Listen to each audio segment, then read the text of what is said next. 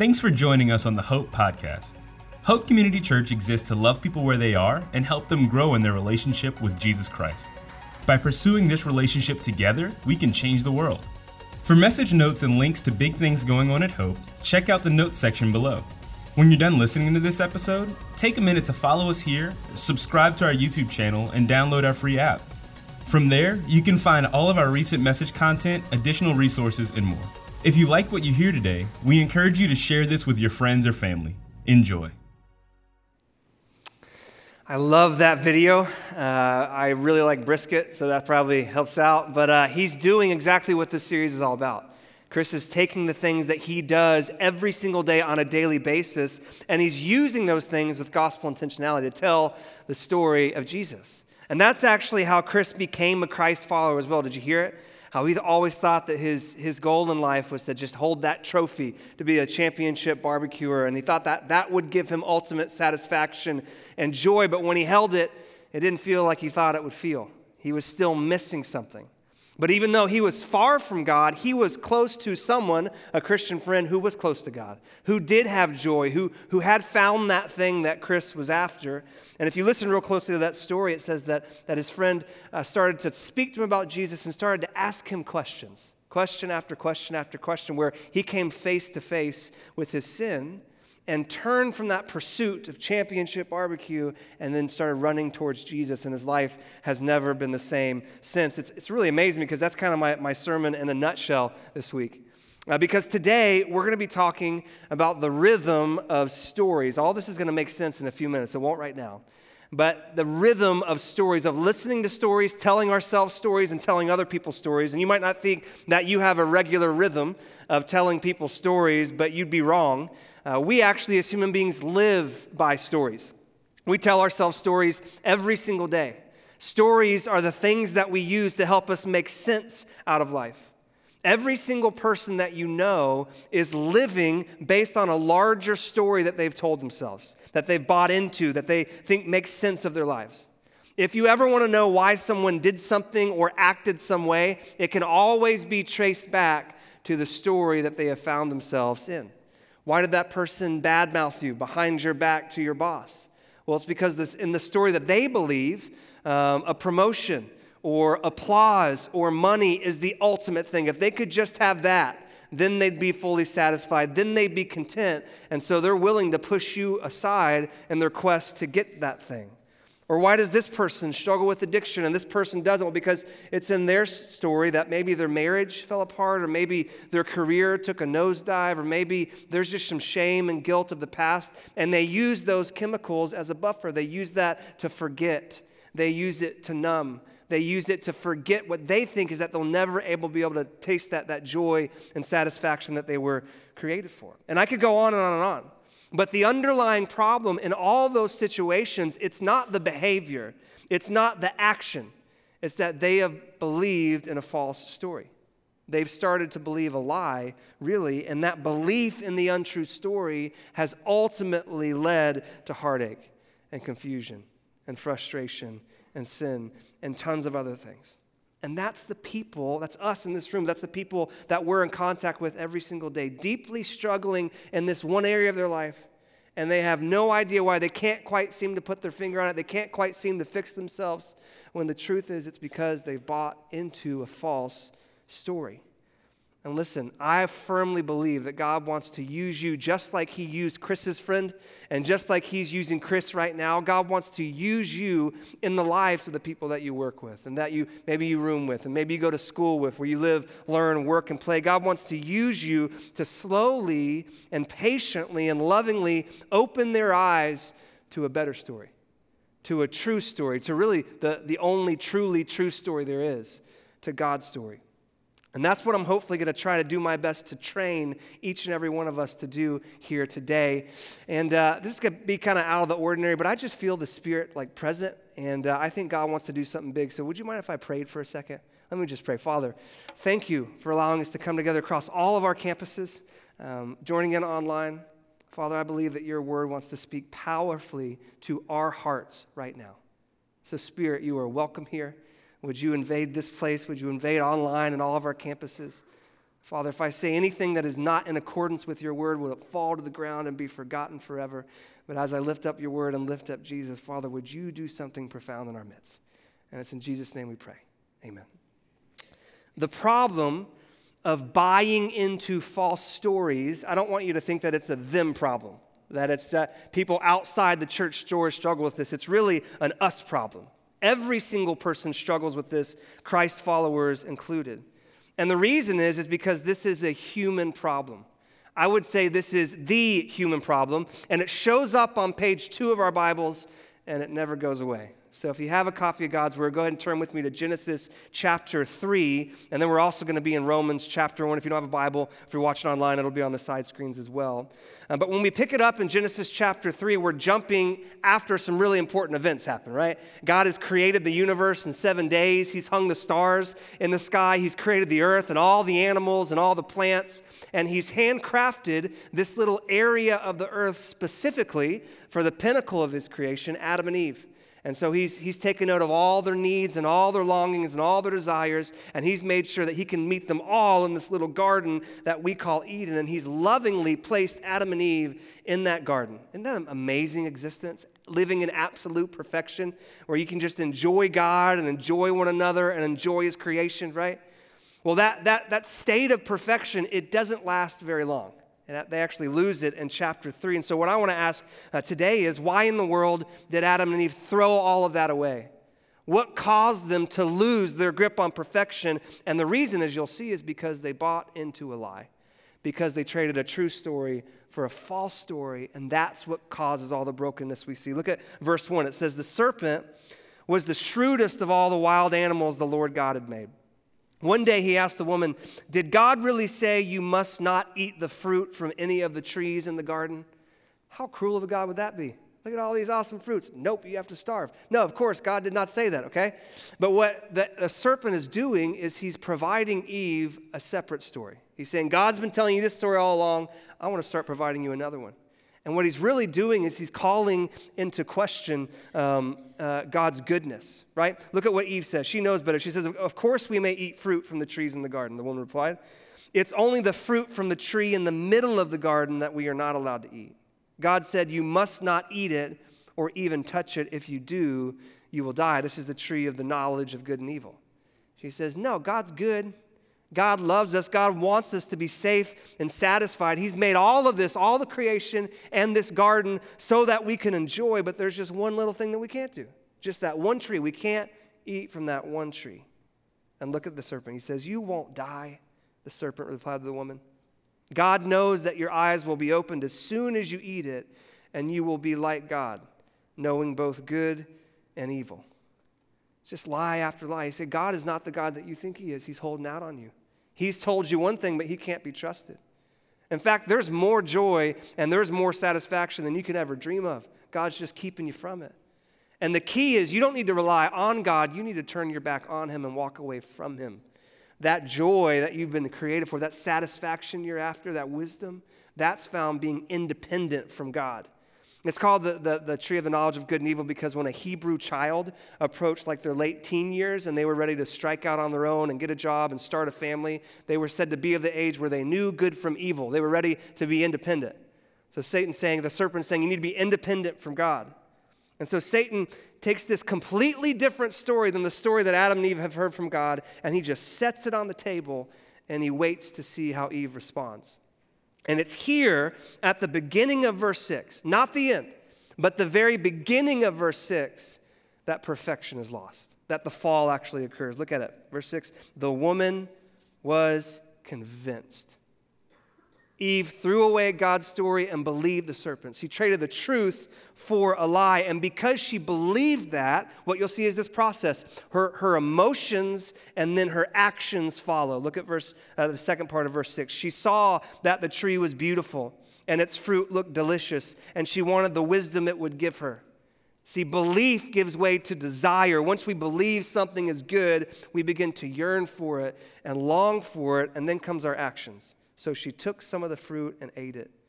Then she gave some to her husband who was with her, and he ate it too. But see, the eating, the sinful act, that wasn't the start of the fall, that was the end of the fall. The fall, the loss of perfection, that the cause of all the brokenness and pain that we have in our world is because they were convinced. They were convinced that God really couldn't be trusted, that He wasn't as great as He said He was, that He was holding out on them, that joy and satisfaction could be found apart from God. And so they took the fruit and they acted, they ate. But the results were the exact opposite of what the serpent said would happen. Look at verse 7. At that moment, their eyes were opened and they suddenly felt shame at their nakedness. So they sewed fig leaves together to cover themselves. So they eat, and in that moment, I don't mean this to be crude, but they look down and they look at each other. They're like, We're not gods. God can create life just by speaking a word. Looks like we can only procreate, we can't create. This is, this is not what the serpent said would happen. We're no different than we were before. And they realized that what the serpent told them was a lie, but there's no going back the damage is done. Now that, they ha- now that they've chosen to strike out on their own without God, they begin this desperate quest to kind of cover over their nakedness, cover up their shame, and really fulfill themselves or satisfy themselves or provide themselves with the joy and contentment that they were created for. See, it's belief in a lie that leads to desire that leads to sin. And what happened with Adam and Eve is what happened with every single human being from that time on. And you have to get this. I'm trying to, uh, this is like a how to be a missionary 101 class, okay? This is how missionaries are taught to think and like seminary and stuff. And if you can just begin to see this, you're going to see it everywhere. In Romans 1, Paul describes the exact same process that Adam and Eve went through happening in my life and happening in your life, happening in every single human being's life. Look at what he says in Romans 1:19. It says, "They, which is humanity, they know the truth about God because he has made it obvious to them. Paul says, just like Adam and Eve, every human being knows that there's a God. He says, just look around. Look at the sky and the weather patterns and the animals and all the human beings and the intricacy and the DNA and this beautiful, amazing creation. Every single person knows deep down there has to be a creator. This can't just happen by chance.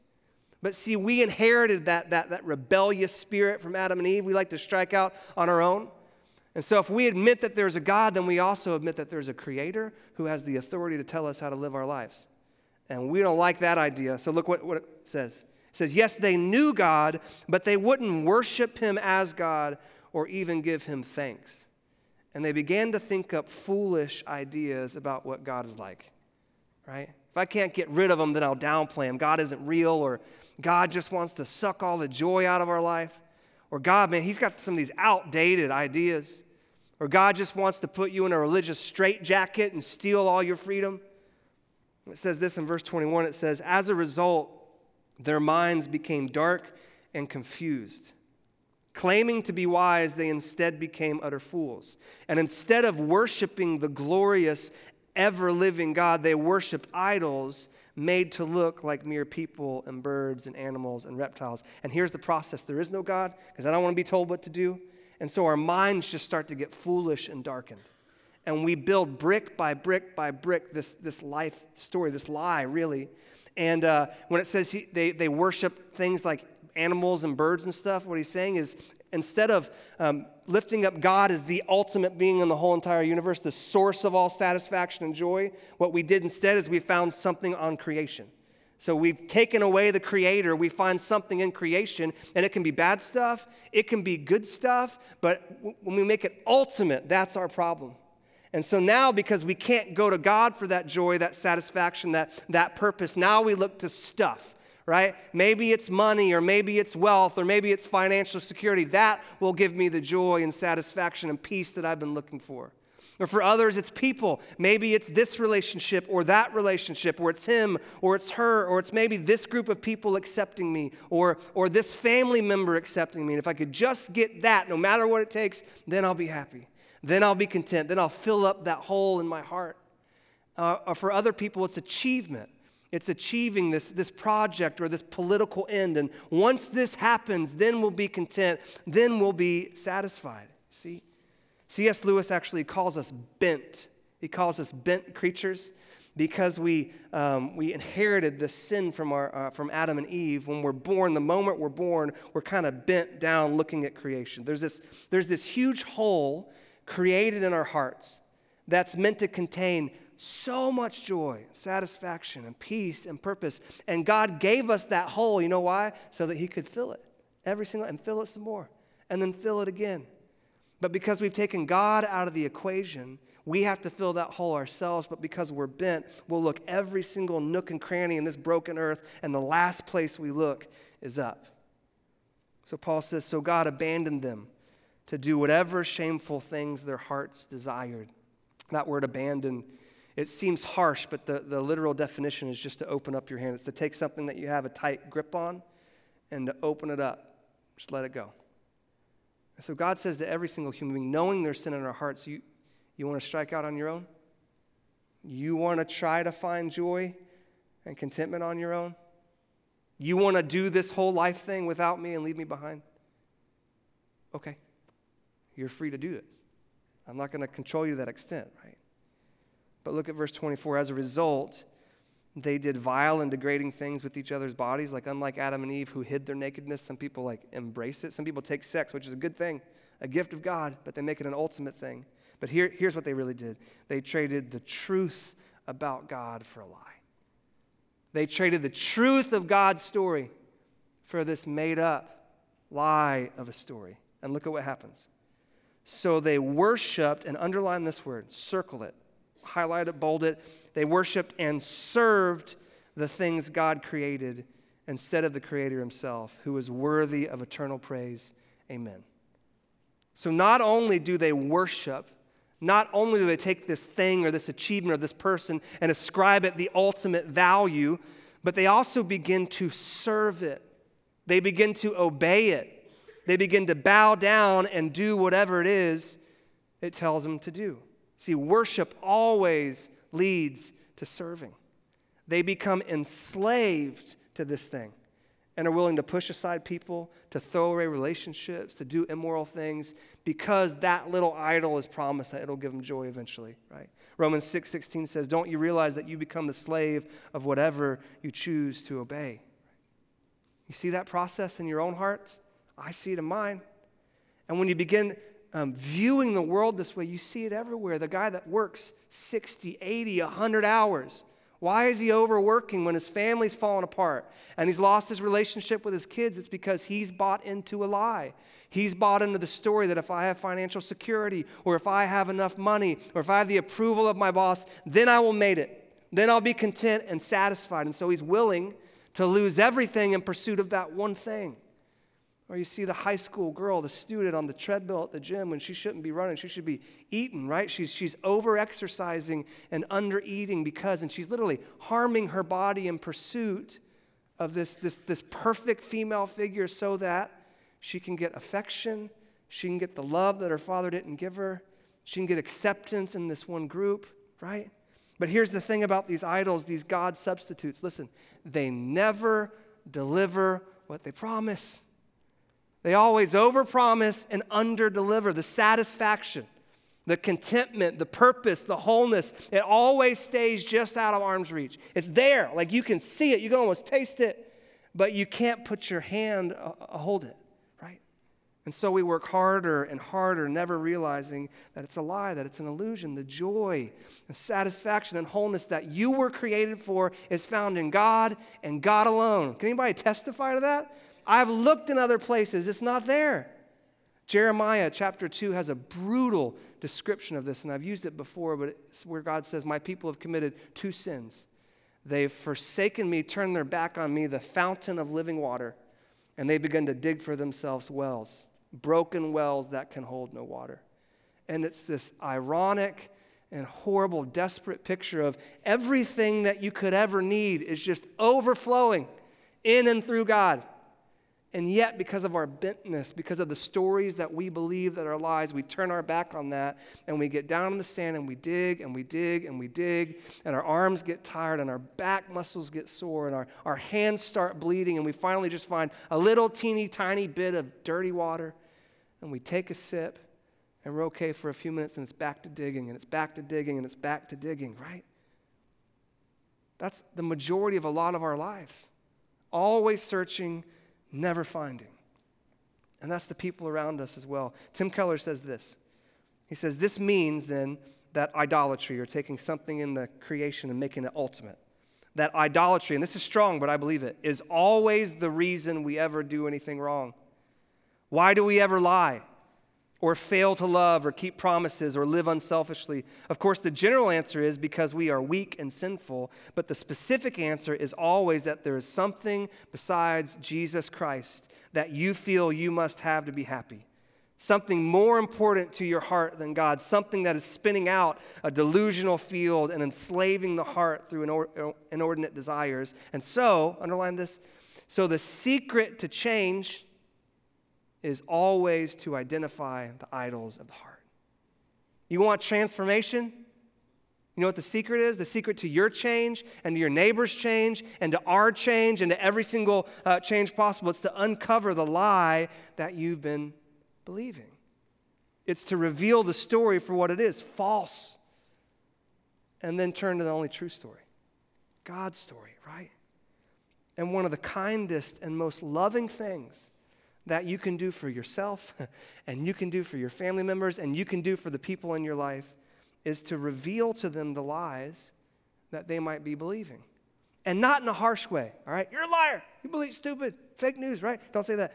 No, it's not like turn or burn or repent or perish, but in a graceful way, in a patient way, like a doctor who just traces the symptoms all the way back to the root cause, to the root of the disease.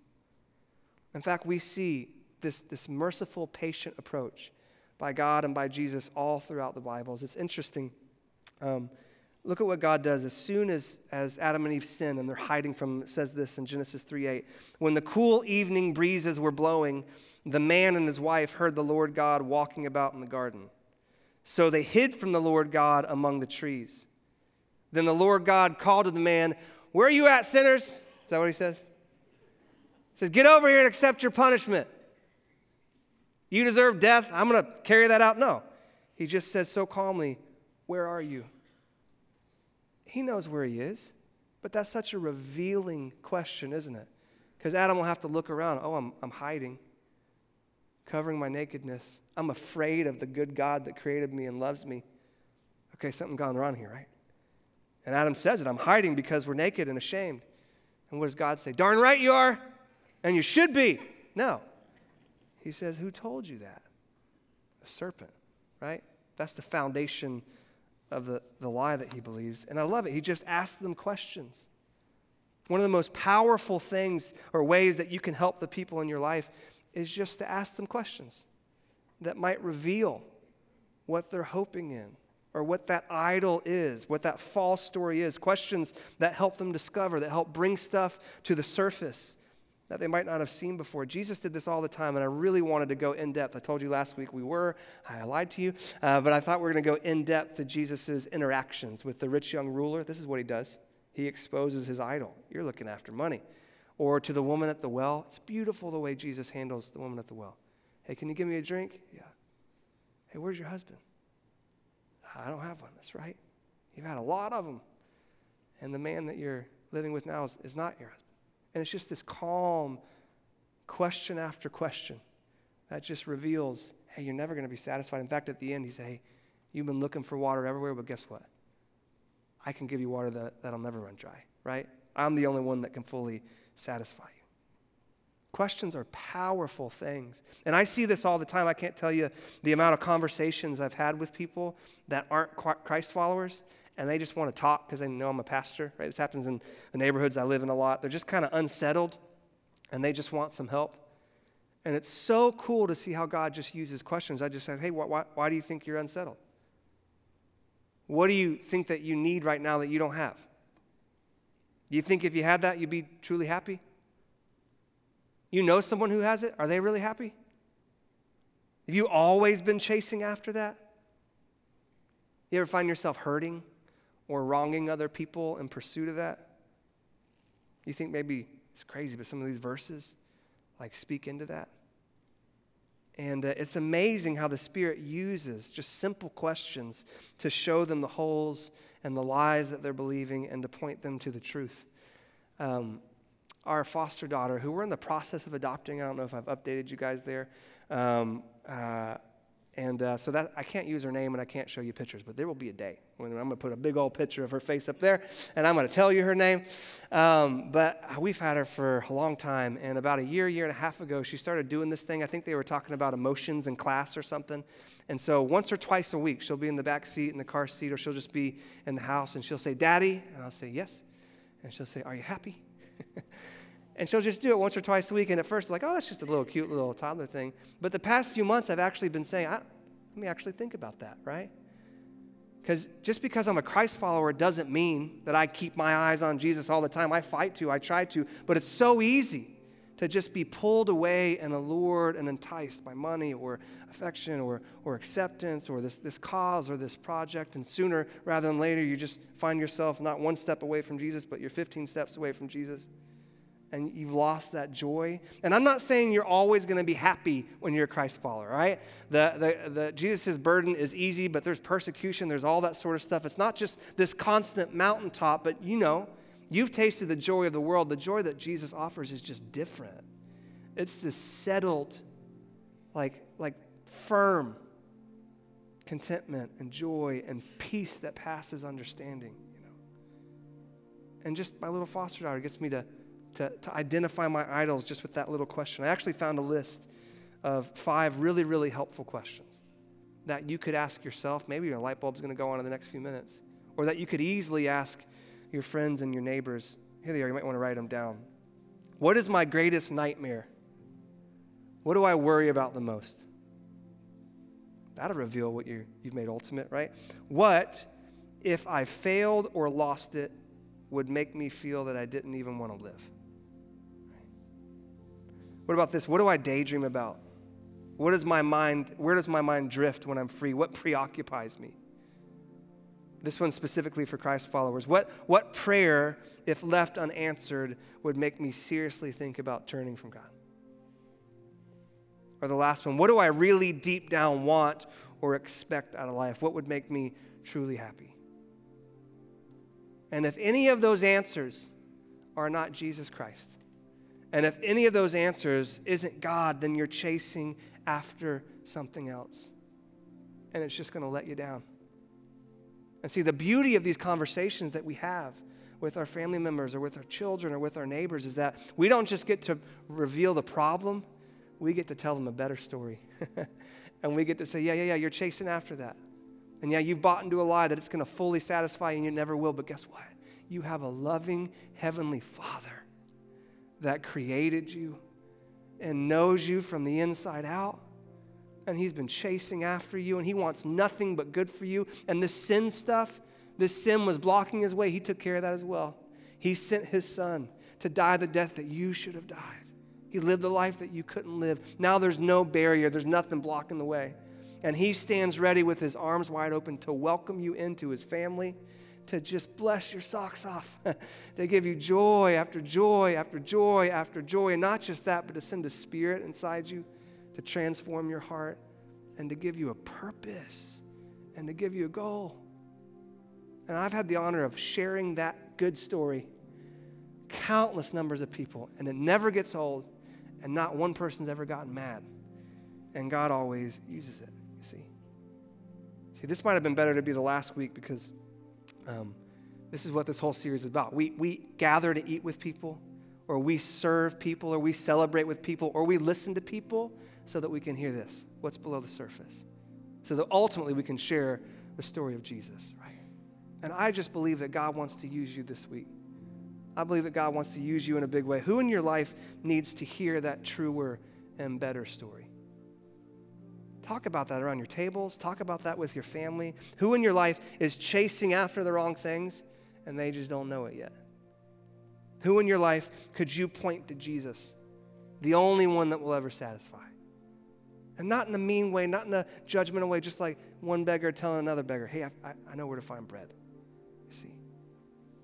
Or maybe you're here today and you logged in online and you came to one of our campuses and you're not sure how you got here. Maybe you just wanted a friend to not be mad at you, so you just came. But when you walked in, you felt that tiredness. You've been feeling that frustration. You've been feeling that emptiness. And you've tried it looking for it in money. and you've tried achievement, you've tried relationships, you've tried to numb yourself with drugs and alcohol, and you're no closer to that joy than when you first started. I want to offer you an opportunity to step into that joy that you were created for and to start a relationship with the one who will satisfy Jesus. So, across all of our campuses in this building right now, if we could just bow our heads and close our eyes. If that's you, hey, there's no shame. I was there for years of my life. Every single person that you're sitting around has been on that search away from God. It's just the grace and mercy of Jesus that we were able to turn back towards Him and step into that. So if that's you, maybe just pray something like this Father, I'm thirsty and I can't find something to quench it. I'm hungry and I never feel full. I've looked in all these places and some of them I'm not very proud of.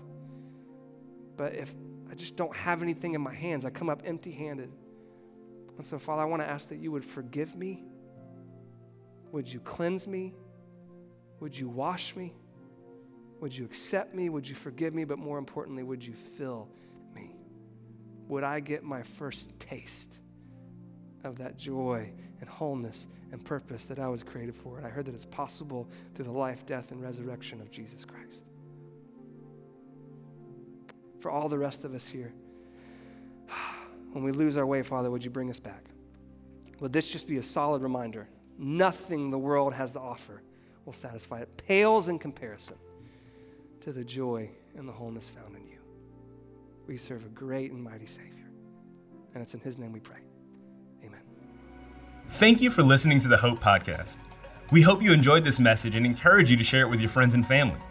If you live in the greater Raleigh Durham area in North Carolina, we'd love to meet you at one of our weekend gatherings. For campus locations, service times, and information on our children and student environments, check out gethope.net. To make sure you don't miss our next message, please take a moment to hit the subscribe button. We would like to invite you to support what we are doing by visiting gethope.net/give. Through generosity of people like you, Hope can run programs like our food pantry, homework club, project classroom, and many more.